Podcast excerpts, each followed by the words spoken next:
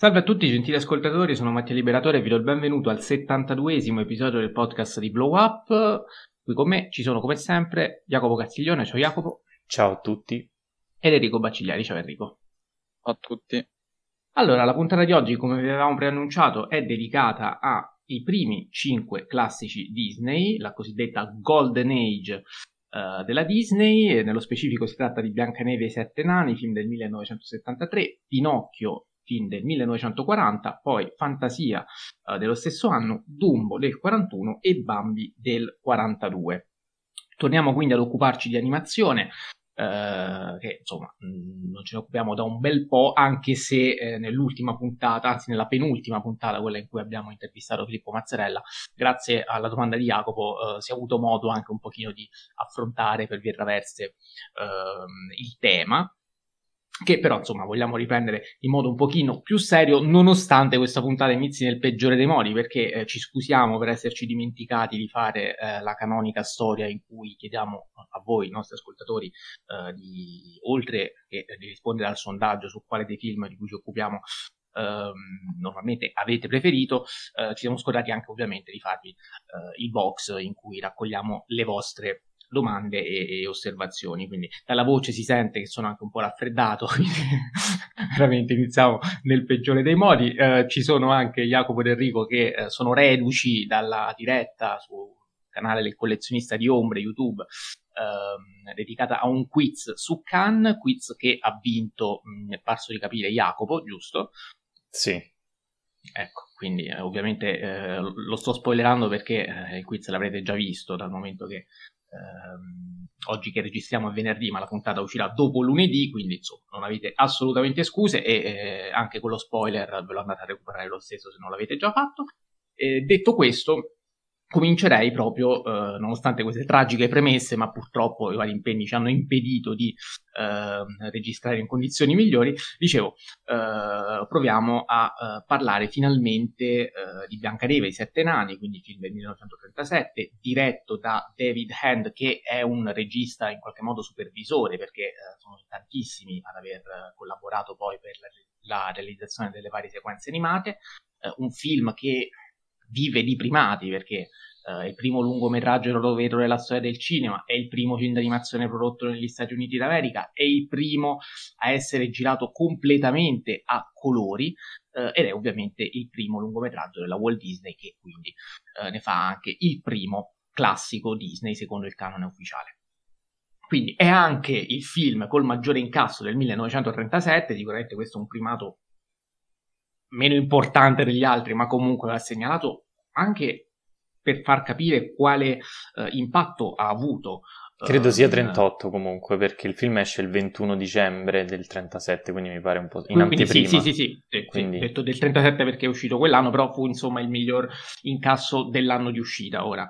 Um, e quindi eh, hai fatto benissimo a correggermi, però questo per dire che eh, fu un... Um, in qualche successo. modo un film che, ecco, dimostrò anche un grande successo di pubblico, oltre che chiaramente essere acclamato dalla critica, portò a casa anche, eh, fece portare a casa anche un Oscar onorario a Walt Disney eh, due anni dopo, nel 39, nel 38 fu candidato con, uh, per la miglior colonna sonora, ma nel 39 Walt Disney fu uh, premiato con questo Oscar onorario e cito testualmente perché uh, l'Academy riconosce riconobbe anzi ehm, che proprio Biancaneve e i Sette Nani fu un'importante innovazione dello schermo che ha incantato milioni di persone ed è stato il primo di una nuova grande frontiera del cinema d'animazione. Quindi diciamo che eh, è un film inevitabilmente spartiacque che ha fatto già solo per questo la storia del cinema, quindi non si può non parlare di capolavoro solo per questi motivi. Quindi, poi il film può anche non piacere, eh, ci mancherebbe altro, però oggettivamente, parola che eh, non piace tanto a Enrico e neanche a me Jacopo. In realtà, però, in questi casi ci vuole, cioè, eh, sono tutte informazioni tecniche storiche che dobbiamo prendere, mettere lì e tenere presente quando parliamo di Biancaneve e Sette Nani. Poi si può dire magari qualcosa uh, di, di, soggettivo, di impressioni, eccetera, eccetera, però la base è sicuramente questa. Chiedo quindi finalmente uh, ad Enrico se vuole aggiungere qualcosa, se mi sono dimenticato qualcosa, eh, quindi di aiutarmi in tal senso e poi di cominciare a parlare proprio del film. La trama di Biancaneve eh, eviterei di farla perché insomma, film del 37, eh, adattamento della, della, fiaba dei fratelli Grimm, quindi mi auguro non sia necessario. Ecco, Enrico. Eh, hai detto tutto? No, giusto specifico. A me non è che non piace la parola oggettiva. Come Alò, io non sono di quelli che, eh, a cui piace quando viene usata alla cazzo di cane. Eh, quando viene invece usata con cognizione di causa, come hai fatto tu in questo caso, per introdurre questo film, è ovvio che eh, non si può discutere. Eh, dicevi bene sulla questione del regista, in generale lo dico, eh, i registi per i primi periodi della Disney sono un po' una firma, non sono molto importanti, è difficile anche individuare una poetica, c'è la poetica dello studio e eh, le idee eh, del genio, appunto Walt Disney, però di base non, non c'è un'effettiva eh, un effettivo eh, autore dietro che eh, sviluppa i film e film dopo film possiamo vedere questa cosa diverso invece mh, nei, nei, periodi più moderni. Um, ciò nonostante, comunque, eh, Biancaneve è, eh, secondo me, importante segnalare il fatto che ehm, fu proprio un, uno spettacolo nel senso più hollywoodiano del termine. Infatti, eh, tutti quei primati sono proprio figlio di questa, questo esperimento, perché comunque spesso si tende a distinguere eh, diciamo, il lato sperimentale come una cosa solo ed esclusivamente del cinema d'autore, quando in realtà eh, si sperimenta anche nel cinema popolare e eh, la Disney da questo punto di vista è sempre stata pioniera, eh, anzi la Disney di oggi si accusa proprio perché non riesce a essere più pioniera come invece lo era all'epoca, facendo anche dei fallimenti, perché eh, lo, lo, anticipiamo, Pinocchio e Fantasia uh, furono due flop, quindi uh, non sempre andò così bene. Uh, però sperimentava, sperimentava anche con i generi. ricordo che Biancaneve è uno dei traumi infantili di un sacco di, di bambini, come lo sarà la, la, morte della mamma di Bambi per il quinto classico che andremo a trattare oggi. insomma, mh, mm, i traumi in questo primo periodo ci sono sempre, c'è sempre una sequenza orrorifica eh, in tutti questi film, eccetto Fantasia che è un discorso a parte, eh, però gli altri quattro eh, hanno una sequenza in cui eh, il, eh, nel racconto eh, generale c'è una sequenza completamente orrorifica che traumatizza il pubblico infantile. Questa cosa ho scoperto che non piaceva a Stanley Kubrick, l'ho scoperta letteralmente oggi, quindi mi piaceva uh, citarvela, visto che citiamo spesso Kubrick. Infatti, in Biancaneve c'è la sequenza eh, in cui la strega si trasforma e la strega che porge la mela con quel viso abbastanza truce e eh, spaventoso, eh, anche perché lo spettatore sa bene che quella, quella mela non è eh, ro- rossa e carina come, ehm, come potrebbe sembrare. E in Pinocchio c'è la sequenza della tipo, trasformazione. Dottor, Dottor Jekyll, esatto, della trasformazione nel paese dei balocchi. Eh, in Dumbo ci sono gli elefanti rosa e in Bambi appunto la sequenza eh, della morte della mamma. Eh, in, uh, in Biancaneve secondo me ci sono davvero delle sequenze d'antologia e soprattutto c'è un avanguardismo tecnico eh, davvero sorprendente, ma eh, quando dico davvero sorprendente intendo dire che oggi le animazioni di eh, Biancaneve non sono invecchiate, anzi sembrano eh, moderne e sono più fluide di certi film eh, osannatissimi, cioè eh, molti film per dire dello studio Ghibli che sapete qui sono amatissimi da tutti e tre, sono meno fluidi dal punto di vista strettamente tecnico. Infatti molto spesso c'è chi dice che quelli eh, gli orientali le, li fanno più poetici e invece eh, gli occidentali li fanno più fluidi. E, e io sono abbastanza d'accordo con questa visione. Eh, secondo me in America sono i più bravi dal punto di vista tecnico eh, e anche sono quelli più eh, visionari.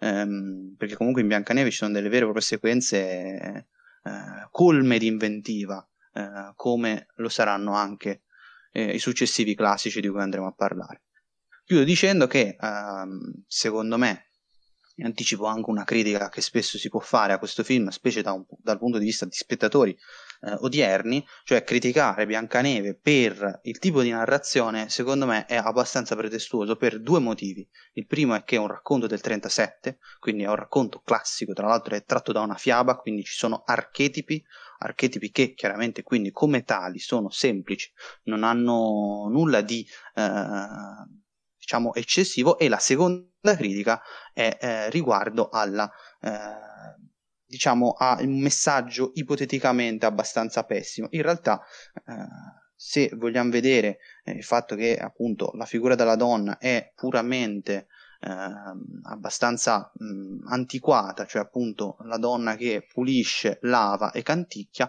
questo è vero, c'è una rappresentazione abbastanza eh, mo- mediocre perché appunto è una fiaba, ciò nonostante ehm, c'è comunque un elogio del, dell'umile, un elogio del basso, eh, perché la più bella del reame, ricordiamolo, è una schiavetta.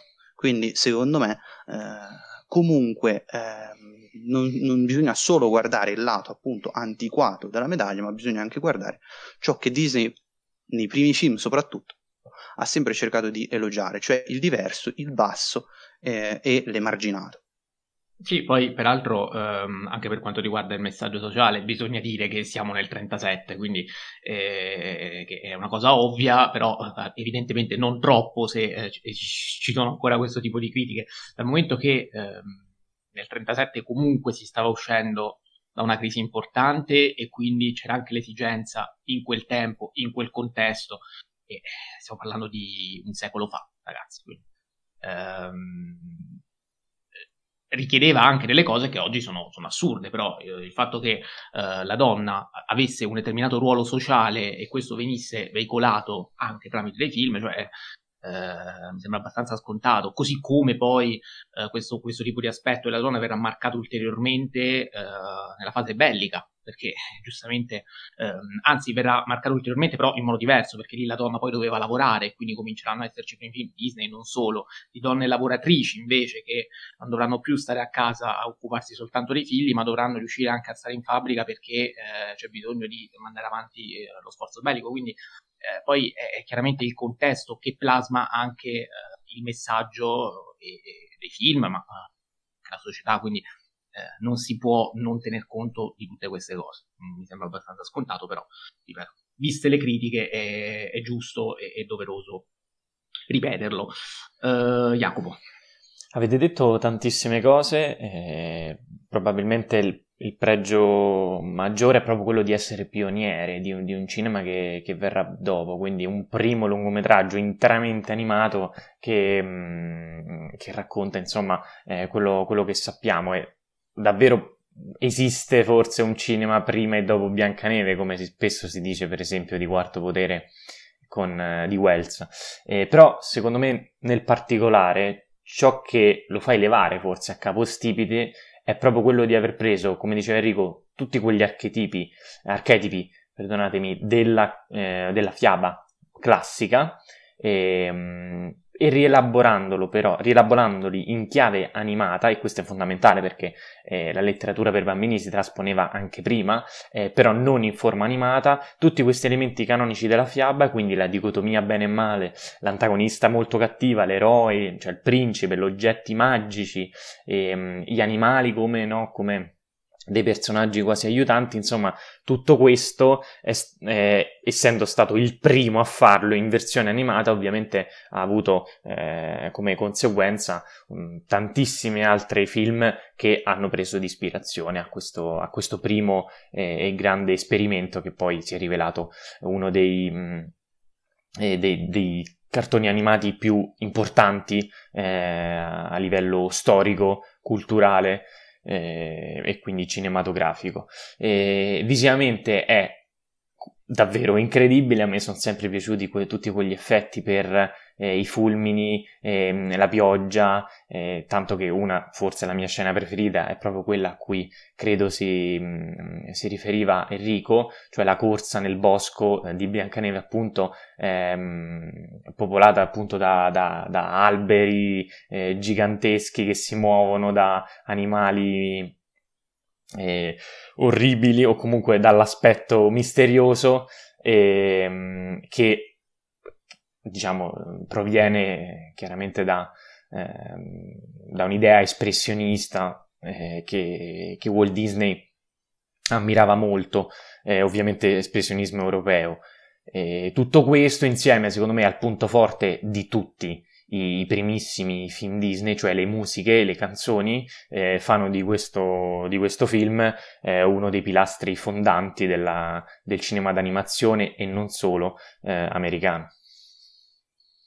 Sì, e, ehm, poi vabbè, riguardo il, mm, il discorso orrorifico, effettivamente questo film che visto oggi, forse siamo un pochino, questo, è un discorso che vale per tutti e quattro i film ovviamente, um, 4 di 5 perché fantasia come giustamente ha detto Enrico non conta da questo punto di vista, però ci siamo un pochino disabituati a vedere um, scene veramente spaventose, raccapriccianti, film d'animazione, eh, soprattutto se poi si pensa paradossalmente che insomma sono anche risalenti, uno magari ragiona più al contrario, cioè più si va avanti, più ci si dovrebbe concedere eh, a un certo tipo di, eh, di, espressionismo, chiamiamolo così. Invece in realtà è, è, è, il processo da questo punto di vista è completamente invertito. Poi ora, questa è una cosa che Enrico non farà piacere, però lo sa anche lui, eh, l'ultimo classico Disney, il sessantesimo, il proprio incanto, che da questo punto di vista, cioè, ma mh, mm, è un discorso che non Io vale non solo per incanto. Per farmi piacere. No, no, nel senso, era semplicemente per dire, per ribadire per me... il fatto che tra i classici Disney non, ci sono solo capolavori. Eh, proprio perché non è un degno rappresentante di Disney.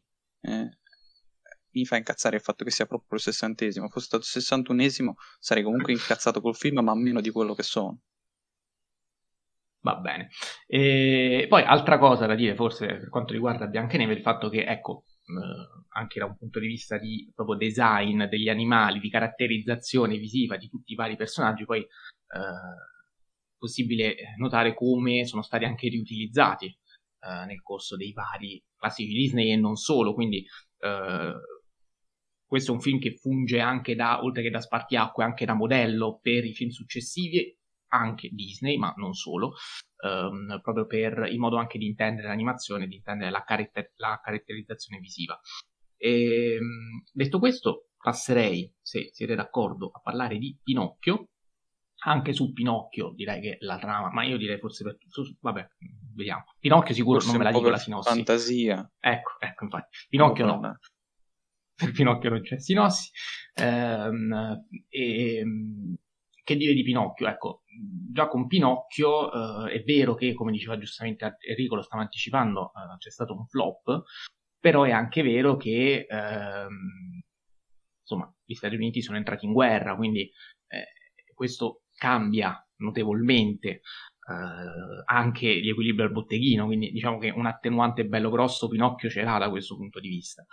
E... Sì, aggiungo, scusami, che eh, mh, dopo la guerra eh, il film eh, riuscirono, anzi forse uscirono per la prima volta in Europa e, e il successo fu, fu, grandioso, quindi evidentemente la guerra ha, eh, è stata un, una ragione eh, per cui, per cui questo, questo, e anche fantasia eh, non siano andati così, così bene eh, al botteghino. Sì, sì, sì. Quindi è, una, è confermata, insomma, non è, non è una cosa.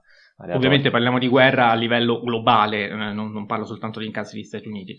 E, ehm, infatti, ad esempio, in Italia il film uscì nel 47, per dire.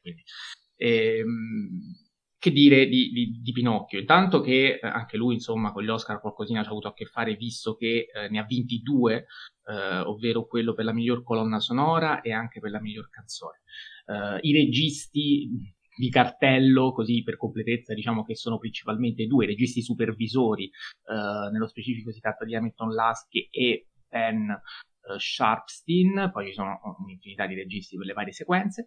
E, ehm, e anche questo, insomma, è un film che eh, ha fatto la storia eh, per motivi diversi, inevitabilmente non è il primo, non ha tutti i primati di Biancaneve, però comincia ehm, a ehm, in qualche modo targetizzare forse anche il, il cartone, eh, il cartone animato intendo, eh, perché qui abbiamo quasi un, un, vero proprio, um, un, vero e proprio, racconto, cioè il film si apre con uh, la prima scena in cui c'è il libro uh, di, di, Collodi, di, di, Pinocchio, soggetto originale, che tra l'altro si trova vicino ai libri di Alice in Wonderland e, e Peter Pan, come anche ad anticipare un po' quelle che potrebbero essere le, le future storie uh, Walt Disney, che verranno magari sfogliate. e, um, e, a un certo punto c'è anche il grillo parlante che uh, rompe, ad esempio, la quarta parete.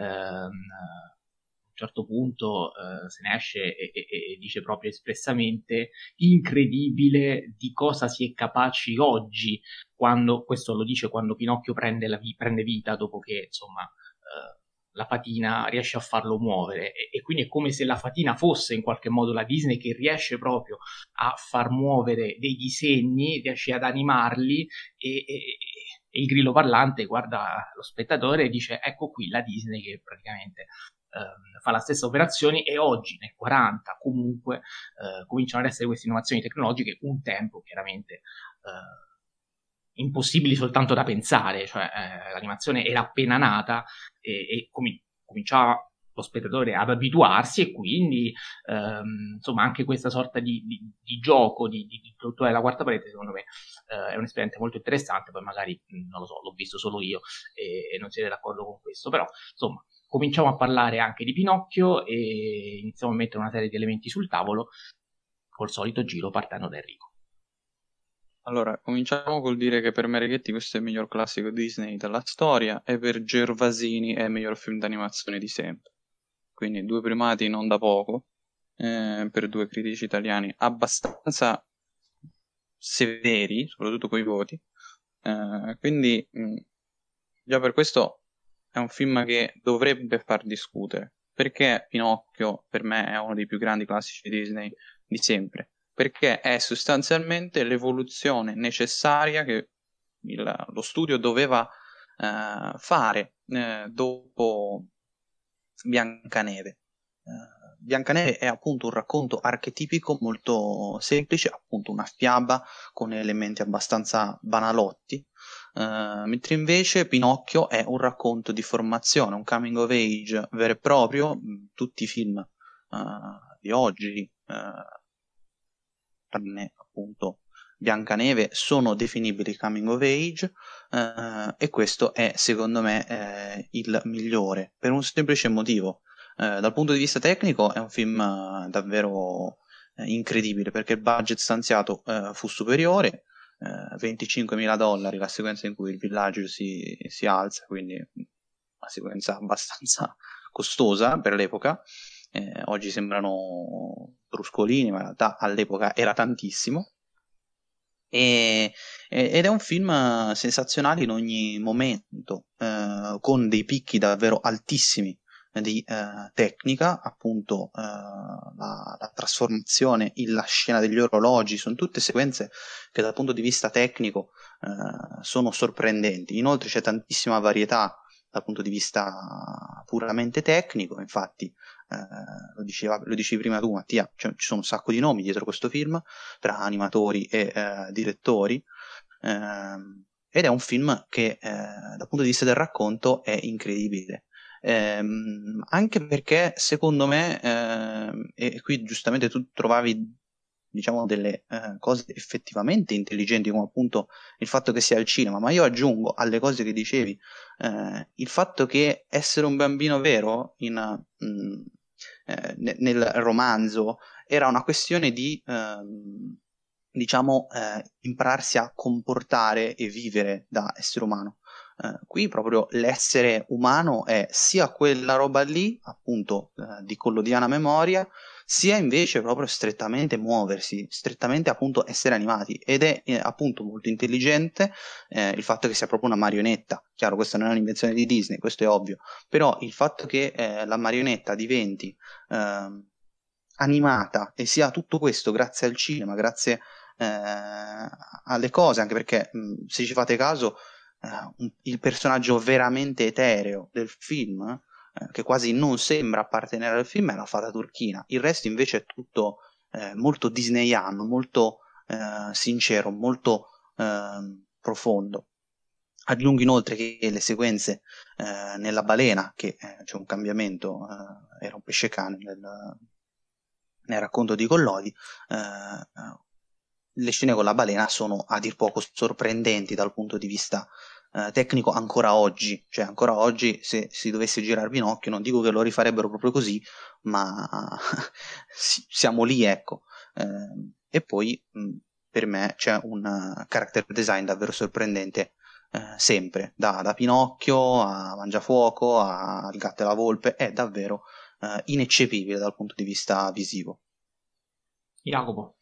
Sì, aggiungo che a, a livello tecnico Enrico ha ragione perché la fatina è l'unica che è stata girata con un tipo di animazione diverso da tutto il resto del film, eh, proprio per dare quell'effetto eh, appunto etereo sopra, al di sopra di tutti che, eh, che funziona tantissimo e quindi non, ne, lo riesce a trasmettere sia l'immagine sia la narrazione, insomma su questo io concordo tutto quello che ha detto Enrico, io non, non mi ricordavo fosse così bello, devo dirlo, e, invece è un film che oltre a fare quello che, che ha detto Enrico, eh, per me riesce, riesce, addirittura a parlare alla contemporaneità e per un film uscito nel 40 per me è qualcosa di, di incredibile.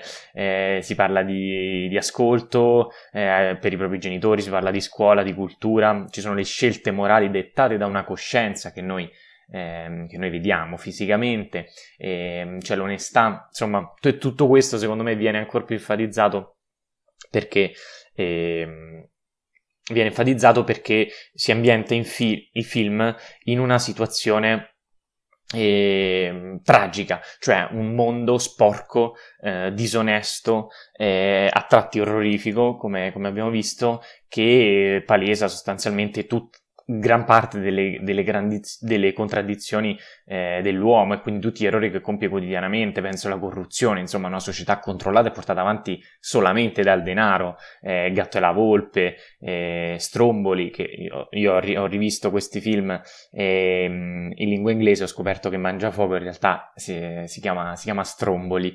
E, ehm, comunque a parte questo, insomma ehm, Comunque c'è scritto eh, anche visivamente, eh, eh, non, legge Stromboli. Non me lo, non, probabilmente non me lo, non me lo ricordavo e non ci ho mai fatto caso.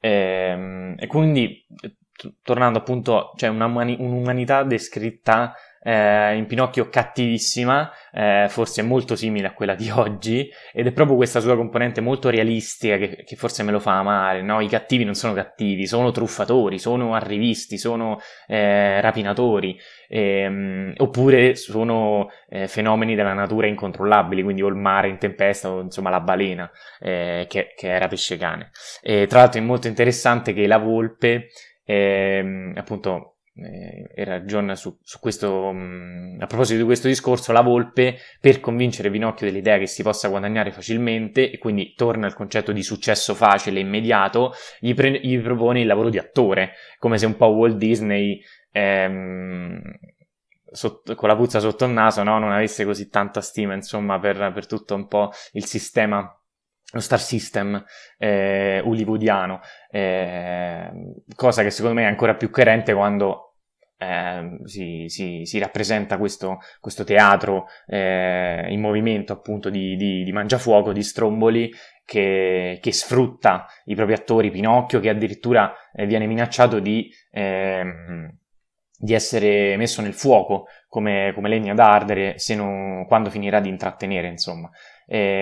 anche qui la, la, scena che più mi ha conquistato probabilmente è quella del, della sequenza insomma, del paese dei balocchi, di cui parlava anche prima Enrico, che forse è un capolavoro soltanto quella scena, eh, così estratta, perché i bambini sembrano entrare nel, nel parco giochi, sorridono tutti, si divertono, eppure tu spettatore dalle luci, dalle immagini, dalle scenografie, si torna appunto a, quella, a quell'ispirazione espressionista, da queste inquadrature molto oblique, eh, già capisci che c'è qualcosa che non va. E ovviamente l'apice di questa, di questa sequenza è proprio la trasformazione eh, alla Dr. Jekyll Mr. Hyde che citava prima Enrico, in cui appunto Lucignolo si trasforma in asido, è davvero, davvero orrorifica. E, ripeto, anche qui le canzoni, forse una delle mie preferite è When You Wish Upon a Star. Questa è, è un'altra, appunto, un altro caso in cui le musiche fanno, da, fanno la differenza. Sì, ehm, effettivamente eh, anche io riflettevo su quanta paura provassi io stesso da bambino a vedere questo, eh, questo, questo, cartone, perché quando ero piccolo era uno dei miei preferiti, lo guardavo di continuo, ma ehm, ero veramente spinto a comportarmi meglio perché eh, da bimbo qual ero, spaventato nel vedere i possibili esiti delle bugie, delle scelte sbagliate, cercavo sempre di, um, di, di, di comportarmi al meglio, che è chiaramente una stupidaggine questa, però, però eh, ci fa anche capire perché un cartone destinato soprattutto a un pubblico infantile deve anche saper far paura per riuscire ad essere efficace proprio con quel tipo di pubblico. E, ehm, e quindi ora vorrei un attimino aprire una parentesi. Vai.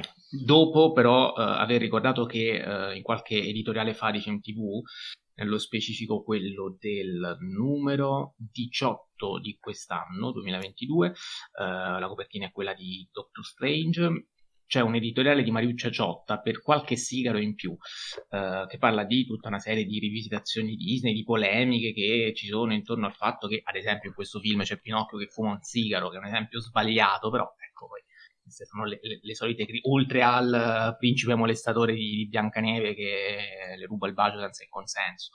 Um, e, si fa proprio presente quanto sia necessario che Pinocchio a un certo punto fumi il sigaro, sbagli e si faccia vedere che sbaglia in modo clamoroso, eh, proprio perché eh, l'errore deve essere rappresentato proprio per essere compreso e per essere poi evitato da chi sta guardando.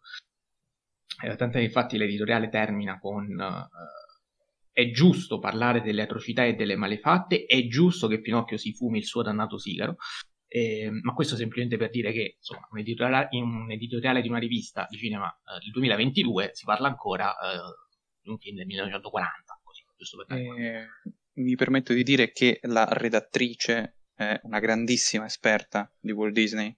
E di animazione colei tutta, che sì. ha scritto è colei che ha scritto Walt Disney, prima Stella a sinistra, un saggio che ho comprato nella sua nuova edizione, eh, lo, non l'ho ancora iniziato a leggere, non vedo l'ora di leggerlo, eh, ed è una, eh, se non sbaglio, è l'unico libro italiano citato nella ormai ehm, super blasonata biografia di Walt Disney firmata, eh, mi sembra, Garrier, mi sembra si chiami, eh, non vorrei sbagliare l'autore.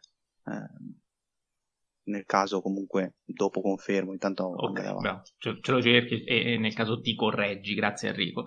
E, e, a questo punto, dopo aver detto questo, che mi sembrava una cosa assolutamente necessaria, ehm, volevo però riflettere su un altro aspetto, cioè quello uh, dei messaggi subliminali. Perché? Perché rivedendo questo film, io effettivamente, insomma, che la Disney avesse messaggi subliminali è una cosa che gira da tanto, sempre sempre letta sul web, così, però io personalmente non mi ero mai soffermato uh, durante le visioni su aspetti particolari. Ecco, guardando Pinocchio per la prima volta in età adulta, peraltro, lo confesso, uh, mi sono reso conto che uh, si indugia parecchio su tutta una serie di, ehm, di, forme falliche, ad esempio, di, gesti equivoci, penso ad esempio a, al pesce eh, di Pinocchio che sta nel pesce di Geppetto in quel momento, eh, che, sta, che, sta, nell'acquario, il modo in cui Geppetto mette il dito nell'acqua e, e lo gira più volte, gratta la schiena del pesce, ehm, e poi lo fa, anche, lo fa anche il gatto, poi Pinocchio a un certo punto quando prende fuoco, gli prende fuoco proprio il dito che sembra proprio un fallo con la punta infuocata e viene spento proprio nell'acqua di quel pesce lì, oppure c'è l'otto della grande palla da biliardo ehm, nel paese dei balocchi che a un certo punto quando eh, insomma Pinocchio sale la botta di, di, nicotina per il sigaro fumato comincia un pochino a, a, a vedere sfumato proprio quest'otto che si allunga in tutti i modi e quindi rimanda anche insomma ci sono il naso di Pinocchio quando fa lo spettacolo con uh, con Mangiafuoco che si ficca proprio nel buco e risale nel buco del pavimento, insomma ci sono tutta una serie di di rimandi eh, che hanno suscitato, credo, non lo so, forse questi sono quelli che, eh, di, di, cui tanto si legge. Non ho approfondito, non ho avuto tempo di, di, farlo, però chiedo anche a voi se li avete notati, cosa ne pensate al riguardo, se sono effettivamente un problema, se sono cose volute, se sono cose casuali, non lo so, siete più esperti di me, quindi chiedo a voi, eh, dando la parola anche ad Enrico che mi pare si voglia correggere. Sì, non era Garrier, ma era Barrier, quindi con la B. Eh, Comunque io onestamente di rimandi fallici ne avevo sempre sentito parlare in altri film, non in Pinocchio. Eh, personalmente ho sempre pensato che alcune volte eh, ce li si volesse trovare, altre volte invece eh, c'erano, eh, mi sembra che sia in Cenerentola o in, nella Sirenetta, non mi ricordo, o forse in entrambi, eh, ci sono due richiami fallici abbastanza espliciti. Jacopo, se vuoi aggiungere qualcosa? Ma io concordo più o meno con Enrico, diciamo che se il tuo protagonista è un, appunto un burattino a cui si allunga il naso e molte ah, scene ah, sono... a quello, certo. No, no, chiaro, però molte, molte scene si, eh, diciamo, si basano anche su una comicità un po' slapstick, è normale che secondo me alcune, eh, alcune mh, mm, gags non sono volute, eh, poi probabilmente la, la, tua riflessione è valida comunque, eh, però non... anch'io ricordo mh, critiche del genere più su altri film e non su Pinocchio. Poi un'altra cosa che eh, ora mi sta venendo in mente, che lega sia Biancaneve Sette Anni che Pinocchio, riguarda Quarto Potere. Ora, non so perché, però ehm, non so se avete presente la scena in cui Biancaneve eh, morde la mela, che tra l'altro non si vede fuori campo, però ci rendiamo conto che eh, è svenuta nel momento in cui vediamo il suo braccio con, eh, per terra con la mela che eh, scivola via, che anche questa mi sembra ehm, una scena che poi Wells riprenderà proprio lì, sì.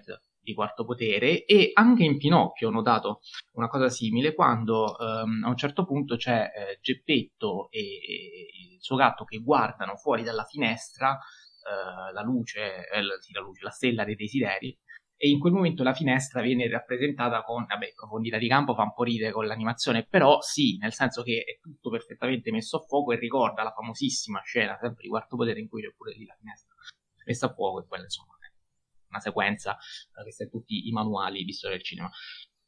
Però ecco, eh, avevo notato queste due cose e probabilmente sono, sono, sono una coincidenza, però forse no, e quindi così lo dico, e magari qualche, qualche spettatore, eh, qualche ascoltatore nostro, anzi, e spettatore di film, eh, ha modo di cogliere, di scriverci anche altri riferimenti, non so, altri spunti. Boh, no? quello, quello, su Biancaneve anche anche, quello su Pinocchio non lo so, anche perché i film eh, cioè, mentre quando esce Pinocchio, Wells, non dico che l'avesse già finito, ma stava in, uh, in post.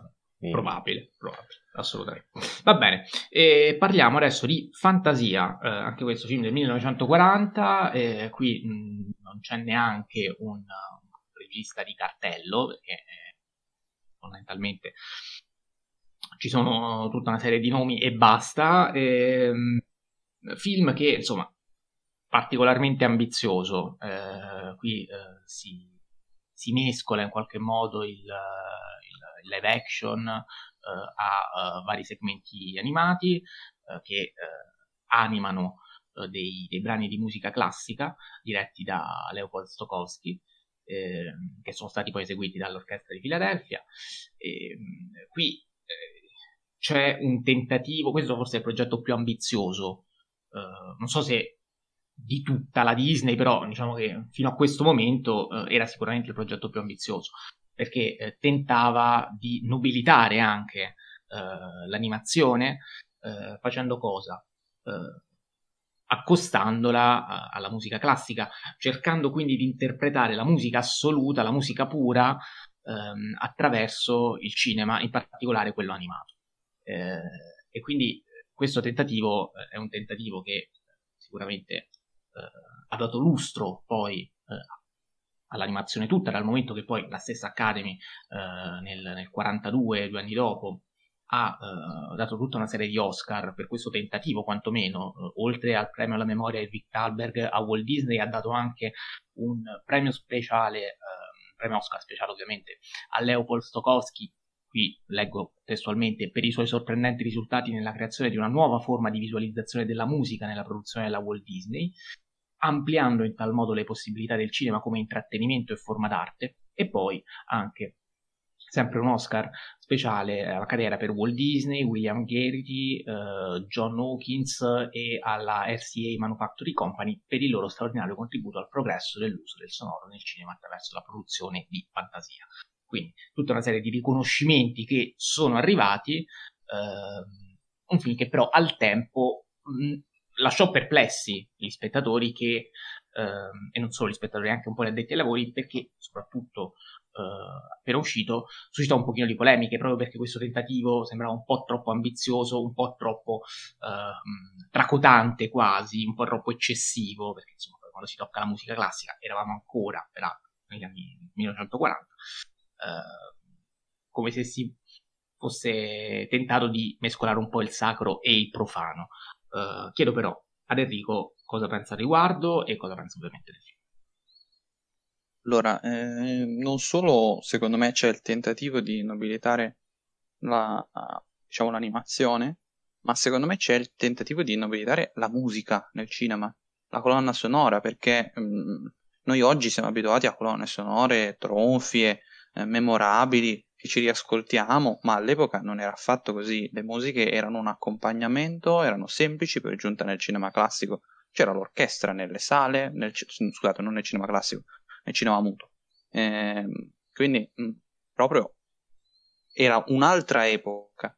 E, e pensare che eh, questo film l'unico vero personaggio ogni, onnisciente che c'è eh, in ogni corto, eh, che sono, lo ricordo, sei corti differenti, eh, ispirate a sei mh, composizioni uh, storiche uh, della musica classica, diciamo che la colonna sonora diventa anche un personaggio, in un, anche in una delle brevi sequenze animate, eh, che viene addirittura chiamata eh, dal, dal, personaggio che annuncia. Dim Taylor, la, chiama. Esatto, che annuncia le, le composizioni.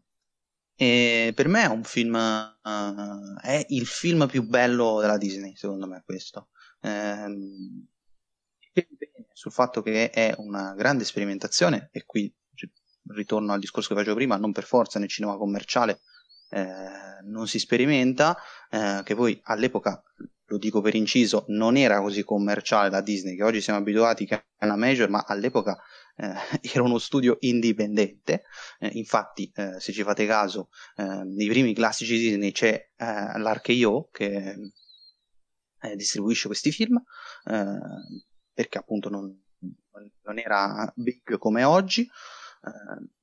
e questo esperimento è un esperimento che Walt Disney voleva replicare più volte nel corso del tempo. Uh, questa cosa si è persa, poi in- improvvisamente 50 anni dopo eh, quasi, anzi, 60, quasi 60 anni dopo, è stata um, rifatta per Fantasia 2000 nel 99, se non ha errato. Eh, 2000? No, 99. Sì, si chiamava no, così due, perché... No, 99, 2000 era il titolo, ok. Esatto, è perché mm, era l'annuncio appunto del nuovo millennio e tutto. Uh, quindi la, lo fecero giustamente prima.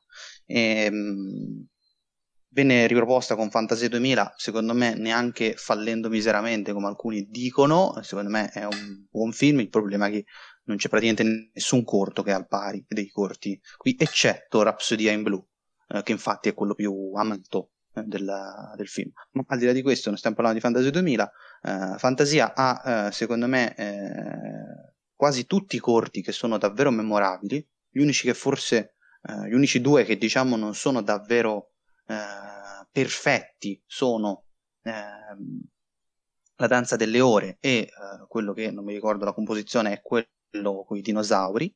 Eh, il resto sono comunque narrazioni davvero sensazionali. Che è la sagra della primavera. Esatto, grazie.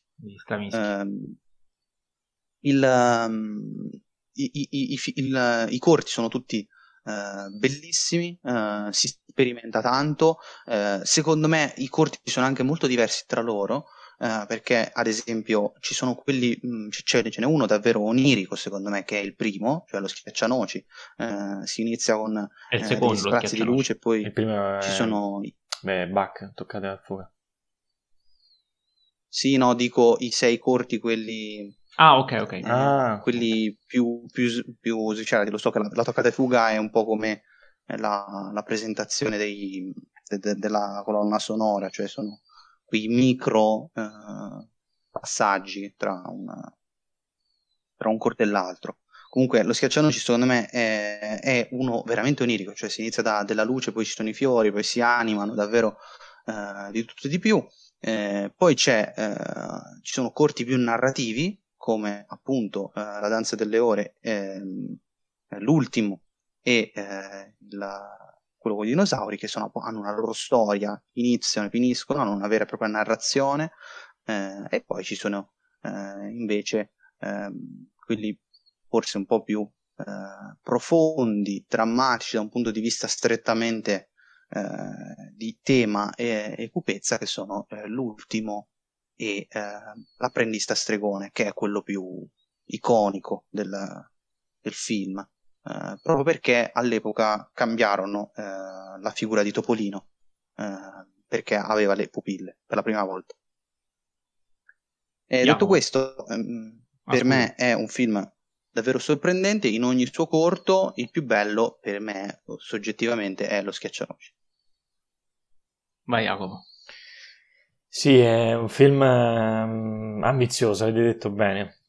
È una pellicola che secondo me è molto difficile da paragonare ad altri classici Disney, eh, per un progetto mo- così originale, così coraggioso e, e, che appunto da titolo la fantasia è forse l'unico, eh, cioè non è l'unico, però è il fil rouge che unisce eh, tutti i cortometraggi, no? quindi anche la possibilità di andare oltre, quindi queste figure, questi colori eh, irreali, oppure che prendono dal reale per poi rielaborarlo in chiave eh, eterea spesso e ovviamente mischiando eh, le due cose principali che questo film utilizza, cioè l'immagine e il suono, eh, concepito quasi come un vero concerto, quindi sembra uno spettacolo accompagnato da immagini.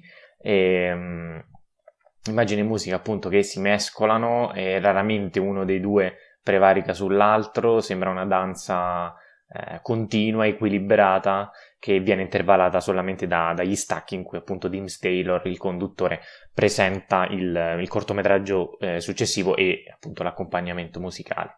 E, um, anch'io sono affascinato dal racconto dell'apprendista stregone perché ehm, diciamo, sono legato per motivi di infanzia, eh, quella storia probabilmente eh, l'ho, l'ho, l'ho, vista da, fin da quando ero giovanissimo, ma molto molto giovane, anche quando non, non capivo assolutamente nulla e ancora mi, ancora mi, affascina. Poi di una potenza visiva e appunto una riconferma di un'icona che ancora oggi è immortale e che più rappresenta una delle case di produzione più importanti della storia del cinema, cioè Disney e quindi Topolino eh, rinnovato, come diceva giustamente Enrico, e riproposto qua in un periodo in cui eh, stavano nascendo altri personaggi, penso a Paperino, e che mh, in alcuni momenti, appunto proprio eh, a fine anni 30, ehm, stavano avendo molto successo, anche più di, di Topolino stesso.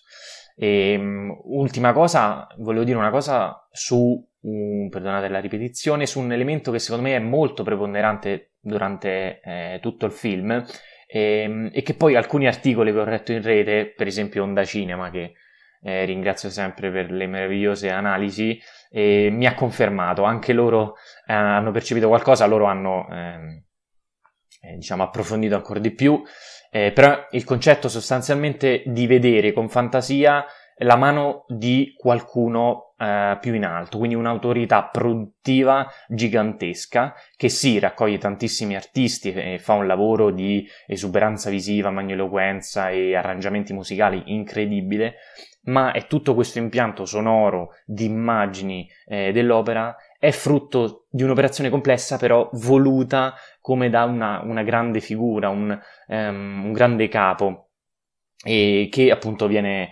eh, viene messo al centro, tanto che nel, nel, durante i cortometraggi ehm, appaiono diciamo, delle figure eh, patriarcali divine naturalmente al di sopra delle altre, penso allo stregone, penso a Giove o Zeus, insomma, penso al demone dell'ultimo corto incredibile, ehm, su Onda Cinema dicevano anche giustamente il T-Rex che se vogliamo all'interno di eh, sua antica struttura diciamo biologica di quel periodo era considerato il più, eh, il più forte. Poi eh, spesso nei cortometraggi viene soprattutto nel primo e nell'ultimo appare il, il sole elemento naturale che forse più di tutti simboleggia un'autorità divina e, ma secondo me in modo extradigetico, e qui secondo me è ancora più importante, ad amministrare tutto l'intero spettacolo ci sono delle personalità gigantesche, eh, all'orchestra c'è Stokowski e a presentare appunto Dean Taylor. E tutto questo per dire, chiudo, che tralasciando appunto tutti questi pregi tecnici, artistici, semantici, eccetera, secondo me c'è un messaggio sulla creazione proprio dell'arte che riflette eh, secondo me es- esattamente su casa Disney, ehm, celebrando sì l'uomo, la vita, la natura, tantissime cose, eh, però ipotizzando che lassù ci sia qualcuno che abbia creato tutto questo. E ora non so se abbracciate questa interpretazione, io ancora no, non, non lo so, però secondo me c'è una riflessione in cui forse Walt Disney cerca di, ehm, di, rappresentare un po' se stesso e il ruolo che lui inter- interpretava nel panorama hollywoodiano dell'epoca in campo, in campo d'animazione.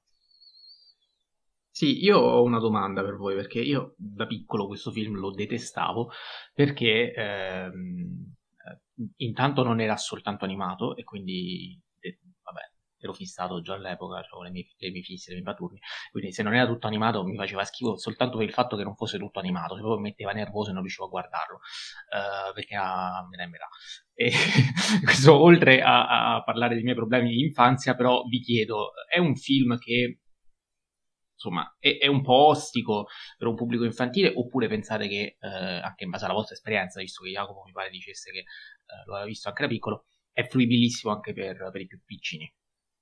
Guarda, ti rispondo subito io. Io ricordo soltanto il corto dell'apprendista stregone e dovrei chiedere a mia madre se ehm, rivedevo eh, quello. soltanto quello oppure tutto il film. Eh, molte cose non me le ricordavo, altre sì, probabilmente l'ho, l'ho guardato per intero, però secondo me ehm, è proprio anche grazie al, al corto di Topolino che questo film ha avuto maggiore ehm, diffusione all'interno di, un, di, un, di, una platea più giovane, più, più, infantile, perché secondo me, e qui sono d'accordo con te, non tutto è, è, diciamo, è, è vicino a quel tipo di pubblico, penso soprattutto a, al primo al primissimo cortometraggio, ma anche ehm, in realtà anche al secondo, a parte forse quello sulle origini sulla Terra, Topolino appunto, e forse l'ultimo, eh, tanto è incredibile.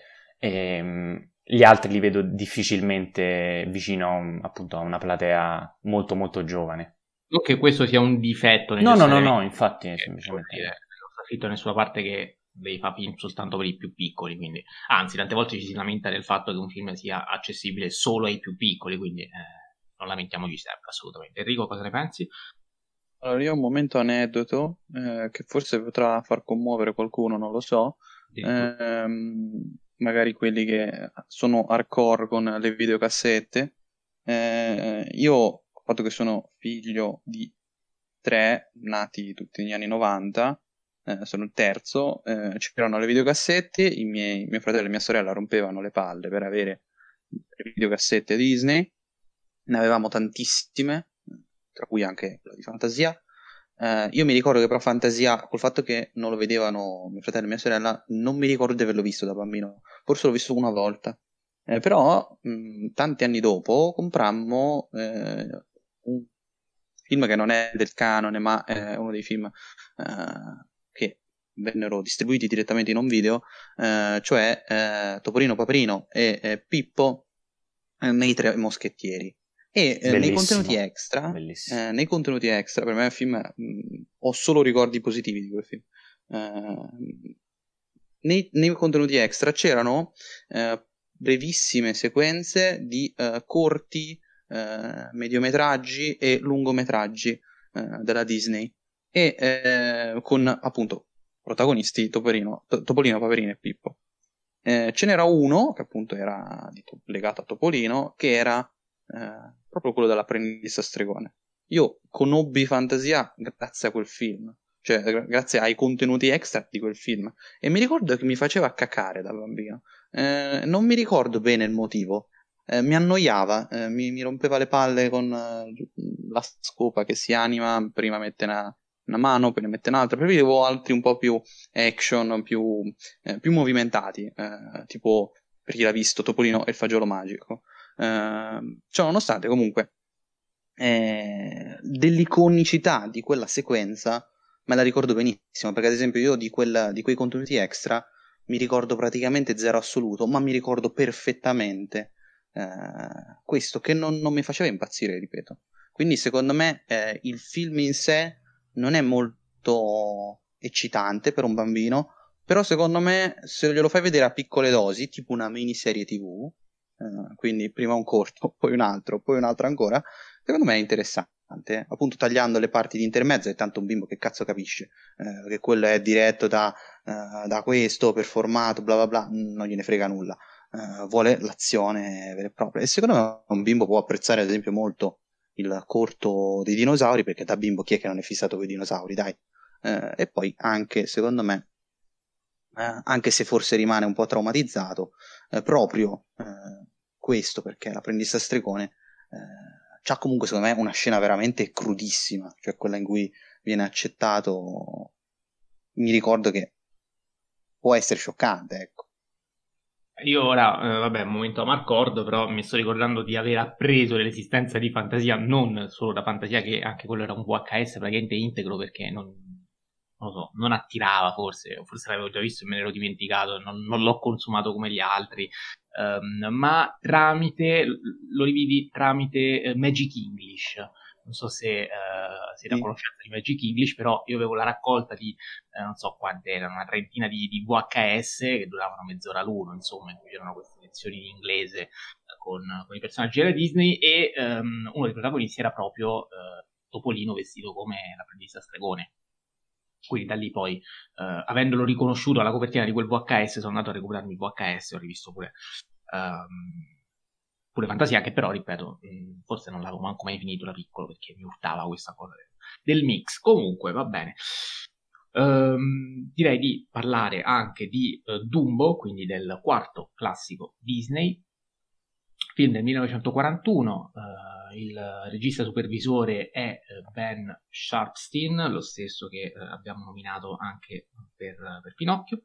Um, Dumbo è un film che uh, è stato prodotto per recuperare le perdite finanziarie di, di, di, Fantasia e di Pinocchio, visto che da questo punto di vista quello economico, il 1940 non è stato un anno fortunatissimo per la Disney e, e, lo si vede dal fatto che eh, è un film che viene realizzato in modo veramente, sto parlando adesso di Dumbo, in modo molto, ehm, molto meno accurato eh, rispetto ehm, ai primi tre, ma come molto meno accurato non dico necessariamente diventa più brutto. Dico soltanto che si vede che sono stati investiti meno soldi per il tipo di animazioni molto più stilizzate che hanno il loro fascino, assolutamente, però non hanno tutta quella serie di dettagli, eh, di dettagli così che caratterizzano i vari, i vari personaggi, eh, soprattutto quelli secondari, eh, anche l'animazione è molto meno fluida, ehm, c'è una scenografia estremamente sì, ci sono diversi ricicli, c'è, non so, degli espedienti anche che eh, sono notevoli, cioè eh, sono affascinanti, penso a scusate, la mappa della Florida co- col circo grande come eh, metastato praticamente, dall'alto queste cicogni che devono trovare il modo per arrivarci, il treno che sembra proprio un treno giocattolo, non ha alcun tipo di eh, ambizione a, a sembrare eh, verosimile, tutti gli umani sono estremamente sagomati, non, non sono caratterizzati, sono proprio quasi abbozzati delle semplici ombre, quindi... Ehm, è, è, è, è meno accurato ecco, da questo punto di vista e eh, si percepisce. Um, ovviamente il protagonista di questo film è Dumbo, quindi un cucciolo di elefante che eh, viene ridicolizzato e bullizzato per uh, le, sue, le, sue, grandi orecchie che uh, poi lo porteranno anche ad avere un, un super potere, cioè ecco, il, il, suo punto debole, quello che lo rendeva in qualche modo così isolato dalla società perché viene anche marginato, viene anche eh, marginato, sì, l'ho detto bene, eh, cosa che chiaramente lo fa soffrire, poi diventerà il suo punto forte perché riuscendo a volare grazie a queste orecchie, eh, insomma, riuscirà anche a, a, prendersi le sue rivincite, per quanto questo sia un personaggio, ecco, il protagonista è muto, anche questa è una caratteristica non da poco, secondo me, vale la pena sottolineare, è di una tenerezza assolutamente infinita e ehm, tutti i dettagli visivi che vengono uh, lesinati sui personaggi di contorno sono invece concentrati sulle movenze di questo elefantino che ogni volta che si muove, uh, anche soltanto con gli occhi, uh, non lo so, personalmente commuove in modo incredibile. E, ehm, Enrico, a te la parola su Dumbo. Dumbo per me è un film davvero notevole, nel, proprio per i motivi che dicevi, cioè è un film veramente fatto con poco, cioè, nonostante è un film secondo me davvero bello eh, in ogni momento e forse per la sincerità e per la semplicità del, eh, del racconto che va dritto al sodo e non, non si perde mai in passaggi magari più, più, deboli, cosa che secondo me si vedrà anche in Bambi. Forse in Bambi un po' meglio, eh, anche per via eh, del budget più alto. Ciononostante, comunque, eh, il film è per me eh, davvero sensazionale eh, nelle scene più, mh, diciamo, iconiche uh, del film, quelle che si ricordano di più, uh, e quindi il, chiaramente quella degli elefanti rosa, non si può dimenticare, uh, il primo volo di Dumbo, la scena del circo in cui Dumbo inciampa, insomma sono davvero scene tecnicamente notevoli. io ci tengo a, come ho fatto per Biancaneve, a fare un discorso relativo alla, a, appunto a questo revisionismo che c'è in film passati, eh, parlando proprio dei corvi e secondo me della sequenza realmente eh, razzista e che per certi versi, eh, ne ho parlato anche con Giovanni Orgnani che saluto, che ci ascolta sempre, eh, cioè legata alla eh, scena in cui ci sono le persone che costruiscono il circo. Eh, quella secondo me è veramente razzista perché la canzone, per chi mm, lo, lo guarda in uh, lingua originale, è una canzone che ha un testo davvero raccapricciante. Eh, letteralmente eh, non, non, leggiamo e siamo fieri di non saper leggere eh, e soprattutto siamo schiavi e siamo felici di essere schiavi e soprattutto sono personaggi che eh, per come li dipinge il film sono eh, personaggi afroamericani eh, e non hanno un volto mentre invece i personaggi ehm, bianchi per quanto mh, diciamo, le animazioni umane siano veramente ridotte all'osso, perché quasi sempre è tipo, eh, come si dice, lo spettacolo, quello circense delle ombre, non mi ricordo come si chiama. Eh, quasi sempre si, vede così, si vedono così i personaggi umani, cioè nonostante i personaggi bianchi hanno un volto, hanno un'effettiva fisionomia, questi sono letteralmente persone che lavorano e costruiscono per giunta sotto una tempesta che sembra che tra un po' arrivi Noè con la sua arca. Eh, quindi secondo me... Eh... Tema gli elefanti quasi da pari, ecco. Perché eh...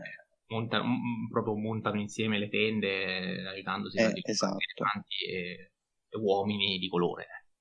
Invece sui corvi, eh, qui invece ci tengo a dissentire da alcune critiche, perché eh, è vero che venne ehm, chiamato Jim Crow il, il capo della banda, è vero che hanno un accento veramente grottesco, Uh, ciò nonostante, però, secondo me ci sono due cose da tenere presente. La prima, io da quel che ho letto da animatori che hanno lavorato a Disney, venne, chiamato, uh, venne chiamata una banda di jazz composta da appunto persone afroamericane ehm, per diciamo riprodurre il più fedelmente possibile le movenze. E il secondo è che ehm, comunque si può dare un'interpretazione dal punto di vista strettamente politico, cioè eh, il fatto che eh, i, i, corvi, eh, se appunto sono la rappresentazione afroamericana, ehm, i corvi magari a causa delle loro stesse ehm, diciamo discriminazioni che è ovvio che sicuramente ci saranno passati sopra ehm, sono gli unici che possono effettivamente compatire e comprendere Dumbo e quindi sono quelli che lo capiscono e capiscono soprattutto che le ali, non, cioè scusate, le, le, orecchie non sono eh, una, un elemento eh, di eh, disprezzo, un elemento appunto eh, per, a cui diciamo mh, essere sbeffeggiati, ma anzi sono eh, il modo per volare, il modo in cui ehm, si ehm, diciamo Dumbo diventa effettivamente eh, l'animale da circo. Certo, c'è sfruttamento nel film, eh, l'accento secondo me è davvero grottesco, quindi beh, quello è abbastanza indifendibile dal punto di vista della rappresentazione, cioè, nonostante il film non bisogna secondo me tacciarlo di razzismo. Certo, c'è un po' quella autocontraddizione in quel testo musicale che, ripeto, secondo me è l'unica vera grande cosa razzista, eh, ma il film di base, eh, se uno lo guarda all'inizio e alla fine, e tra l'altro non sta manco attento a quel testo lì, si rende conto che il messaggio è assolutamente antirazzista. Eh, quindi niente, io devo eh, questo discorso, ma comunque secondo me ha fatto bene Disney Plus a mettere quel disclaimer che c'è all'inizio per chi eh, guarda e ha più di 7 anni. Esatto, volevo dire la stessa cosa, visto che molti dei film, penso forse 4 su 5 di quelli di oggi hanno il disclaimer iniziale, eh, quindi diciamo Disney si è munita di questo, eh, di questo cartello inizio film per eh, avvisare, diciamo, forse per pararsi un po' le, le natiche, eh, visto che siamo in un momento in cui eh, si fa cancel culture, quindi hanno fatto bene dal loro punto di vista come, produ- come, come azienda, ehm, però eh, c'è da dire che sì, in alcuni casi questi esempi sono, eh, sono la palissiani, sono davanti agli occhi di tutti e come accade in Dumbo, che io purtroppo non ho visto e non ho rivisto, perdonatemi, e non, non me lo ricordavo e quindi preferisco non, non aggiungere nient'altro in merito al film, eh, ma le parole sul disclaimer secondo me andavano, andavano dette perché questa è una politica che tantissime case di produzione stanno adottando e soprattutto con i film d'animazione può funzionare eh, per uh, aiutare il pubblico infantile giovane di oggi a capire eh, un'epoca che, che non c'è più, fortunatamente.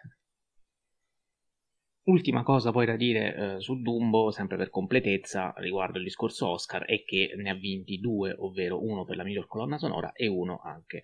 Anzi no, ne ha vinto uno per la miglior colonna sonora, scusate, e una candidatura l'ha ottenuta per la miglior canzone. Peraltro eh, il premio Irving Albert a Walt Disney del 42 mh, dovrebbe essere andato, di cui vi avevo parlato prima, uh, rispetto a Fantasia, in realtà dovrebbe essere andato a Walt Disney per Dumbo e non per Fantasia. Uh, a Walt Disney è andato quello per fantasia, ovviamente eh, l'Oscar alla carriera, quindi insomma doppio premio Oscar per due film diversi. Eh, detto questo, inizierei anche a parlare di Bambi, che è il quinto classico Disney, l'ultimo di questa puntata, film del 1942 diretto da uh, David End, ovviamente ancora una volta David Ed, regista, supervisore, lo stesso di Biancaneve e Sette Nani, uh, film che ha portato a casa soltanto tre candidature agli Oscar, sempre per canzone, colonna sonora e sonoro, non ha vinto nessuna statuetta, un film che uh, comunque, uh, secondo me, deve molto a fantasia per il modo in cui utilizza Ehm, le armonie tra colonna sonora, sempre sinfonica, e animazione, visto che ci sono proprio delle scene in cui uh, i ritmi uh, della natura uh, vanno proprio si, cioè, la natura, gli animali, le cose, la pioggia si muovono esattamente al ritmo uh, di musica, quindi ogni goccia di pioggia che cade ha un determinato tipo di nota musicale, così come ogni foglia che cade, così come uh, i, i, i, tuoni i lampi vengono rappresentati musicalmente con dei, con dei piatti, quindi uh, da questo punto di vista c'è proprio un raccordo audiovisivo veramente notevole che è debitore, secondo me, di fantasia, chiedo anche a voi cosa ne pensate. Um, per il resto, ecco, forse eh, un film eh, in cui si innova un pochino di meno rispetto a quelli di cui abbiamo parlato fino a questo momento. Eh, c'è una sorta di rappresentazione della uh, vita di questo cerbiatto, quindi noi assistiamo con partecipazione a quelle che sono le sue prime uh, esperienze di vita, uh, rappresentate poi nell'ambito delle quattro stagioni, quindi Bambi nasce a primavera, cresce un pochino in estate quando poi va nella, nella prateria. Uh, in autunno vediamo semplicemente la scena in cui cadono le foglie, in inverno assistiamo invece alla traumatica scena in cui la madre muore e poi ancora in primavera c'è la stagione degli innamoramenti in cui quindi uh, si riesce anche a rinnovare il ciclo della vita mh, mm, momento che poi Bambi uh, lo vediamo grande, cresciuto, pronto a sua volta a, a riprodursi e quindi ehm, a ricreare eh, il, il, ciclo della, il ciclo della natura che è ostaggiata praticamente dall'uomo che è il vero grande cattivo. Questo qui, se non sbaglio, è l'unico classico Disney. Non so se è l'unico, sicuramente il primo, ma forse anche l'unico. Um, pareva insomma di aver letto su Mereghetti fosse l'unico in cui l'uomo è completamente assente assente ma presente perché è il grande antagonista ma non lo si vede mai uh, lo si sente tramite gli spari, lo si avverte tramite i cani che attaccano i cerbiatti, lo si avverte tramite il fuoco che devasta la foresta. Um, e forse ecco questa può essere considerata la vera grande innovazione di questo film, cioè mostrare l'uomo da un punto di vista differente, che è quello animale, che è sicuramente una cosa che, che potrebbe spiazzare lo spettatore. Enrico. Sì, eh, sono abbastanza d'accordo, soprattutto per quanto riguarda la questione derivativa dalla fantasia. Eh, faccio ad esempio mh, un esempio tangibile così i nostri ascoltatori nel caso in cui lo vogliano rivedere, eh, ce l'hanno. Se ci fate caso quando Bambi, eh, diciamo, barcolla, eh, c'è sempre un suono di percussioni ogni volta. Eh, detto ciò, secondo me Bambi è eh, anche, de- diciamo, mh, una sorta di mh, riproposizione eh, in chiave forse più mh, naturale e della vita di Dumbo, cioè è un, anche questo un coming of age, anche questo eh, racconta la storia di un, di un figlio, di eh, un cucciolo, eh, che questo non ha eh, anomalie come eh, al contrario di Dumbo, eh, ciò nonostante in questo film noi vediamo appunto la, la vita, la vita proprio come nasce e cresce e continua effettivamente eh, a vivere e riprodursi. Uh, e in questa natura c'è, e secondo me qui è un discorso molto contemporaneo, eh, l'unico vero nemico è appunto l'essere umano che distrugge la natura e non, uh, ed effettivamente va a nuocere gravemente al, eh, a, a, ai figli della natura che sono appunto eh, gli animali. Eh, il film secondo me ha la sua potenza più grande nella rappresentazione eh, visiva del, della crescita. Eh, per ogni scena mh, che si prende secondo me sempre i suoi tempi, nonostante il film sia molto breve perché sono 75 minuti alla fine, eh, ogni scena in cui si racconta la vita di, di Bambi eh, si prende i suoi tempi. Eh, con calma lui si alza, con calma lui eh, amoreggia e tutte quelle sequenze secondo me hanno sempre guizzi d'animazione davvero interessanti. Eh, faccio un esempio, la prima volta che eh, Bambi incontra eh, Felin, che diventerà poi la sua eh, compagna, con cui avrà due cuccioli con cui si chiude eh, il film.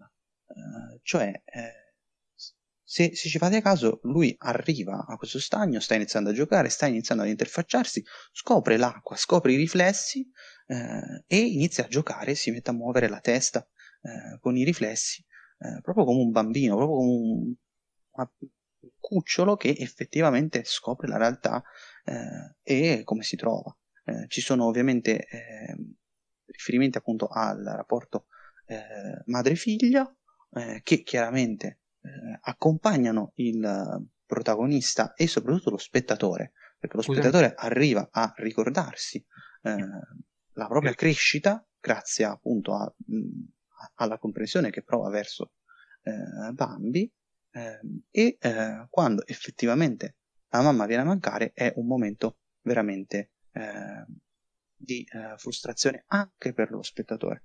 Eh, chiudo dicendo che secondo me il, il, film è davvero bellissimo e secondo me non è il meno bello ma è il quarto eh, nella classifica di, di, oggi.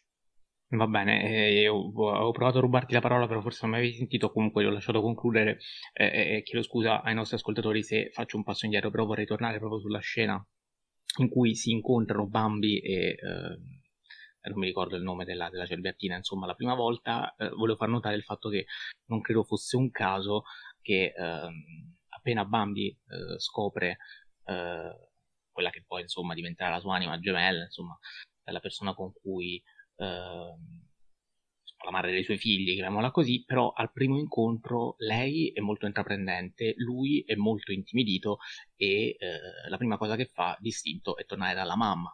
E, e questa secondo me può essere anche una chiave di lettura eh, molto matura, matura nel senso che, che, può cogliere un adulto anche del rapporto uomo-donna nella misura in cui ehm, l'uomo sia, l'uomo inteso come il maschio, eh, visto che si sta parlando di animali, però sia molto più legato alla figura materna, la donna sia molto più intraprendente e in questo senso mi sembra anche molto moderno perché è un film in cui se si pensa alla prima scena eh, in cui c'è questo cervo in alto, eh, questa visione molto regale da pater famiglia, sempre distante, quasi irraggiungibile come modello da seguire, che sì, il figlio l'ha fatto, però non lo vede o se lo vede lo osserva soltanto, tiene sempre le distanze, insomma c'è questo, questo rapporto molto, eh, molto austero anche eh, padre-figlio, eh, però nonostante questo eh, c'è anche una forma di, ehm, di, comprensione delle dinamiche umane, eh, quasi mi permetterei di dire freudiane se vogliamo,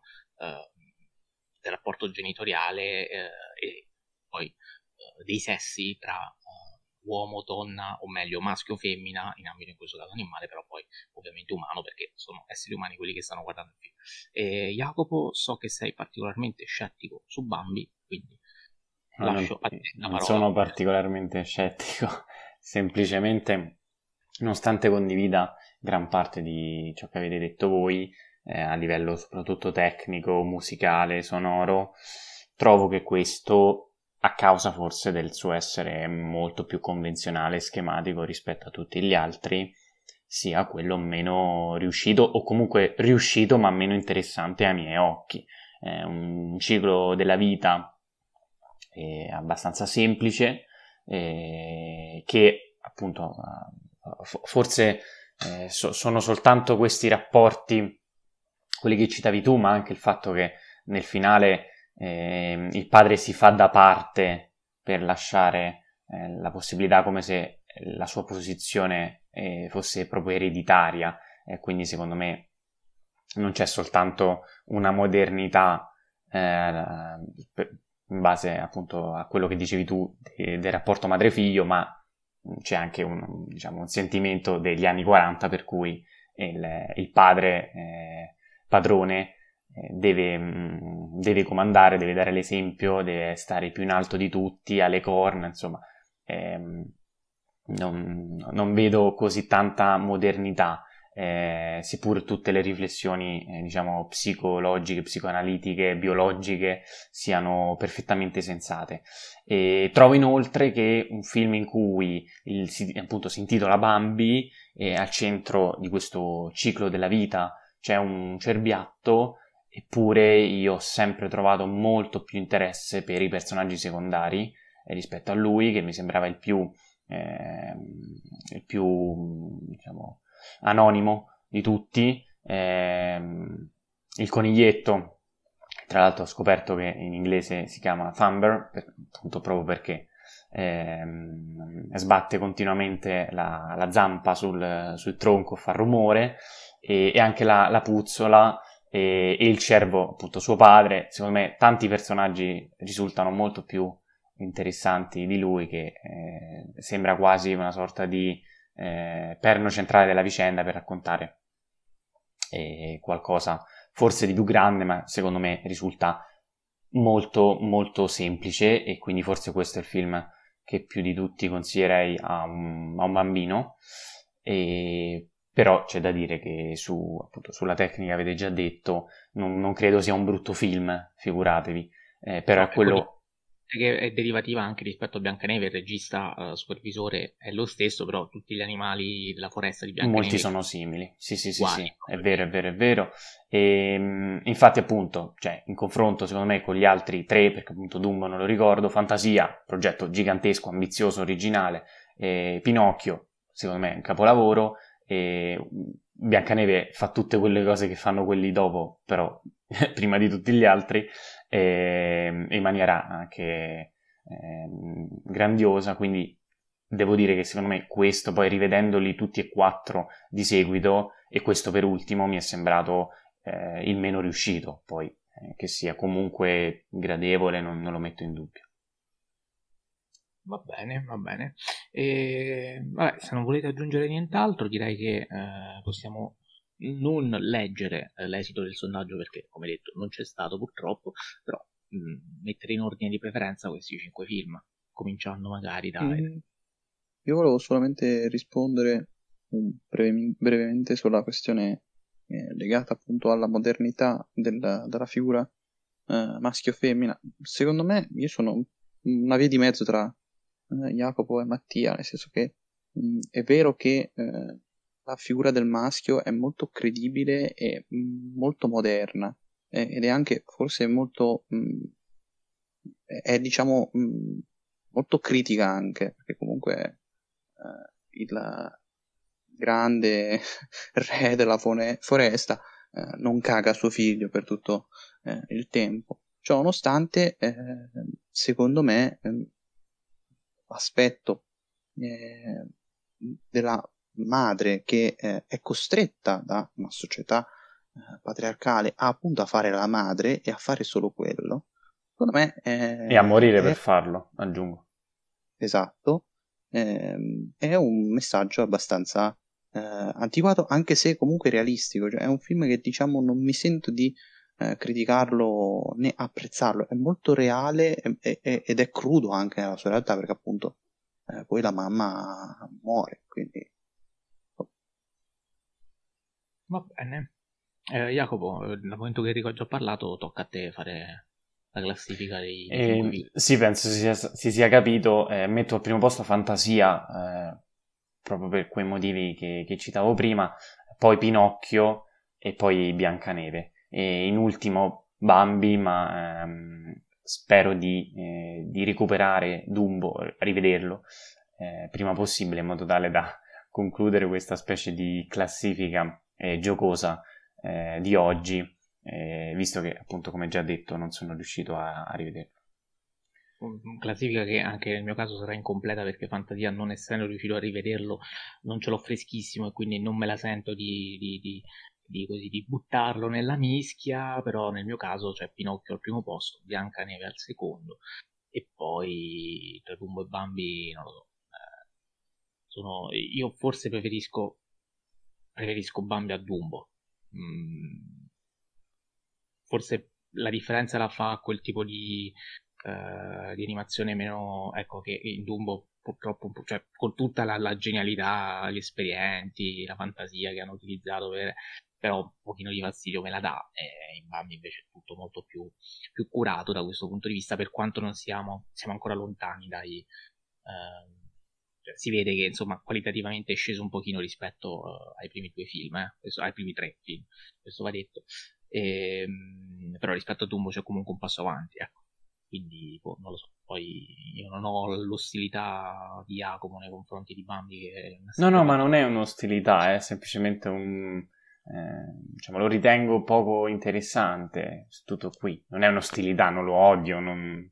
Anzi... Sicuramente Dumbo mi è più simpatico, però in generale come, come film più o meno si equivalgono, penso si sia capito, però boh, anche così, per differenziarmi dico più Bambi che Dumbo. Non lo so, Enrico. Fantasia eh, poi Pinocchio, poi Biancaneve, e poi Bambi e poi Dumbo. Anche tu metti Bambi davanti a Dumbo, va bene così. Eh, va bene ragazzi, allora eh, io mh, mm, mi scuso ancora per i nostri ascoltatori, con i nostri ascoltatori per uh, la mancata storia solida, ci faremo perdonare, non lo so. Faccio una Speri- domanda allora. Vai. Chi avrebbe vinto nel sondaggio degli ascoltatori? Eh, questa è difficile secondo me. Secondo mm. me è Biancaneve. Secondo me è Pinocchio. Me... Pure secondo me. Però guardate che Dumbo e Bambi... Eh, spingono, eh. Sicuro non fantasia, ecco, mettiamola così.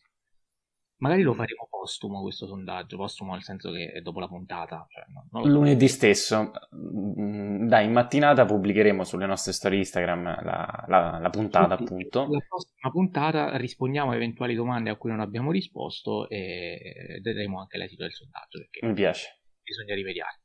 Va bene. Speriamo che la puntata sia uscita decente nonostante le premesse fossero veramente disastrose. Detto questo, saluto e ringrazio Jacopo Castiglione. Ciao Jacopo. Ciao a tutti, grazie e via Fellini. Saluto e ringrazio. Io ogni volta rifletto su quello che dici, ma mh, mm, troppo tardi. Lascia Saluto e ringrazio Enrico Baccigliari. Ciao Enrico. Tutti grazie e spero che eh, non sia finita qui con la Disney, quindi faremo anche l'orrenda eh, epoca della guerra che per convincervi dovrò sudare eh, non 7 ma almeno 45 camicie. Saludos amigos bo- fino a buon guerre avventurieri? Eh, no, di più, di più. È fino a Ichabod e Mr. Todd, mi sembra. No, dai, questa parte saltiamola. Passiamo da Cenerentola, cioè, ti prego, Enrico. Guarda che fa il furbo subito. Eh, io voglio fare tutte. Eh. Potremmo farli fuori onda, che cosa dite, Ascoltatori, ragazzi? datemi manforte, vi prego. Ma chi, chi, l'ascolta? Adesso parliamoci chiaro, chi l'ascolta la puntata con Saludos Amigos? Ma nessuno, nessuno, però per completezza avremmo monografato tutta la Disney. Pongo e i tre avventurieri, lo scrigno delle sette perle, le avventure di Capot e Mr. Todd, che non ho manco mai sentito tranne musica maestro. Quindi, vabbè, non so, ci sarà da battagliare. Va bene, hai fatto bene a dirlo. No, no, io dico agli ascoltatori, mi raccomando, fatevi sentire perché giustamente c'è completezza e quindi bisogna monografare per bene quali ascoltatori? Già questa puntata sarà, sarà disertata. Non è tu. vero, eh, gli ascoltatori adorano Biancaneve, Pinocchio, Fantasia, Dumbo e Bambi, quindi sono sicuro che l'avranno ascoltata. Va bene, saluto e ringrazio tutti voi, grazie eh, ai pochi che ci hanno ascoltato. Viva Walt Disney, non lo dice Enrico. Vabbè, era talmente sottointeso che mi sono dimenticato, viva Walt Disney. Bene. Eh, ci sentiamo il prossimo lunedì sulla puntata, non la sappiamo ancora, vi aggiorniamo in settimana. Arrivederci.